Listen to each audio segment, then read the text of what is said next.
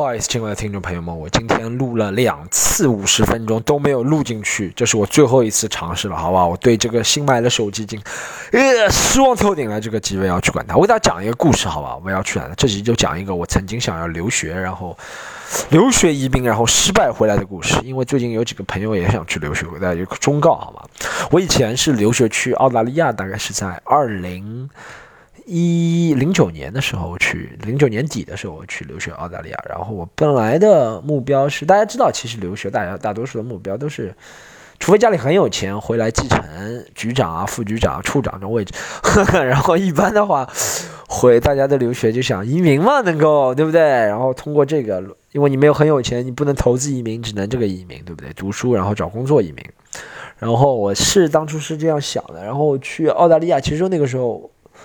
学学了也很差了，不是学很好的学校，不是澳大利亚知名的什么澳洲国立大学、墨尔本大学，不是的，好不好？我学了一个像中国大专那种感觉，然后他又学点知识，又学点技巧，然后主要是他这个技术能够移民，你知道是学汽车的，其实就修车嘛，你知道吗？你想，哎，你哎，澳洲澳洲人是不是傻？我们中国有几十亿辆汽车，我不在中国学，到澳大利亚去学，为什么？我就是为了移民，好吧？然后对汽车也不能说很感兴趣，也不能说不感兴趣，对不对？都是男人嘛。当年啊，然后我就学了。然后你知道澳澳大利亚最奇怪的就是它会突然移民政策会进行改变，你知道吗？啊，它会移民政策会进行改变。然后变着变着变着变着，哎，这个专业就不能留学了，你知道吗？你只能呃不能移民，你只能通过就是学习这个专业之后找工作，然后工厂主肯给你出多少钱担保你，你懂我什么意思吗？我大概经过两年半的学习，从那个学校毕业了，然后我想留下来的时候，找到那个。当时工作一个老板是个意大利亚意大利人，意大利亚人，意大利人。我跟他说能不能留学移民，然后他说好啊。当时他也不知道什么条件，可能我就在那边工作了嘛，一直工作，我反前前后后工作了三年。然后他也替我找了一个律师，我自己付钱了，是他介绍的一个律师。然后之间出过一件事情，就是我在他们工厂工作的时候，有一次我到三楼去搬东西，工厂仓库三楼嘛。然后我可能一个一用力不小心，把从三楼直接掉到一楼啊，然后掉在那个硬的水泥地上，掉到一楼，让人他妈的就在地上就感觉自己死了，感觉地上躺了两个小时没有人，最终还是站起来了。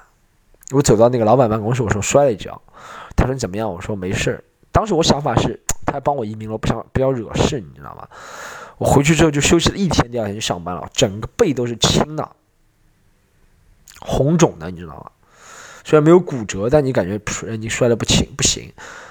然后之后我接到个电话，是那个律师来跟我说的，他说你不能移民了，你这个移民案例要失败了。我说你一开始不说成功的吗？他说澳大利亚政府变化。我说你变化，你要帮我变成功，你不能你怎么这个讲话推卸责任？怎么好像不像澳大利亚人嘛？然后他说 他说你要怪你们老板，你们老板不肯给你出多少多少钱。我说这是你的事情，我给你律师，你就要去说服他呀。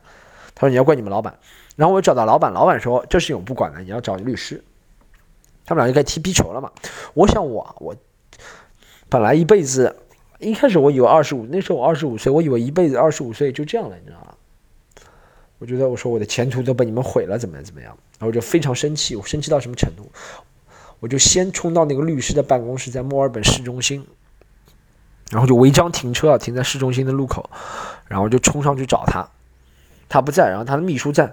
我说我就在这里等，我等到他过来。然后来的每一个客人，我都说这个律师是个骗子，不要不要理他。然后这律师就报警了，这律师就报警，然后警察就来赶我了。我跟警察说他骗我钱，那警察说那又怎么样？啊，他那没有我那我说我移民移不了，他说你最好不要移民，就感觉让人感觉你知道啊，他们其实对外国移民都是这种态度，你知道吗？不要觉得谁谁谁谁谁，没有人是真的欢迎移民的，你知道吗？然后。他就把我赶走了，然后冲到办公室去跟那个老板吵。我那我说我说老板，我当初妈的背从三楼摔下来，我就没有怪你，就是觉得你能让我移民。你现在说话不算话了，怎么怎么样？对吧？那个老板说对，现在就这样。他说你这样是是不是要威胁我？我说对，你这样子说话说话不地道。然后老板说那你被炒了。然后当时唯一的工作收入也没了，就是人生比较凄惨的一段。我坐在车里哭了，哭了六个小时。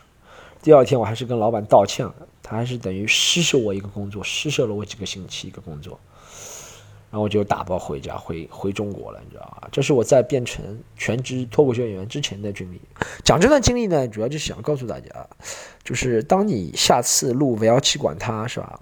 没有录成的时候。由于技术原因，就最好准备另外一个故事来补充，好吧？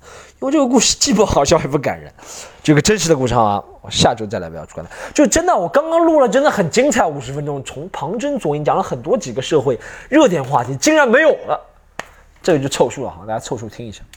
大家不要忘记关注啊，几个广告几个广告要打了，大家可以关注，继续关注，不要去管它。在各大平台，然后几个广告要打了，大家可以那个想看上海来演出的话，想来上海看演出的话，可以看加我们微信私人微信啊，C O M E D Y U N E，这是我们俱乐部的私人微信，然后可以加我微博啊，Storm 徐单口喜剧，然后后面我会在全国有巡演，然后先是把手举起来，举起来，还有五场全国巡演，在杭州、苏州、长春、哈尔滨、沈阳，大家可以加那个微信号问一下，好吗？然后还有一个是我第三个专场叫。牵手失败，然后也要开始在全国巡演了，然后在上海第一站，下个月啊，圣诞节之前，大家可以继续了解，好不好？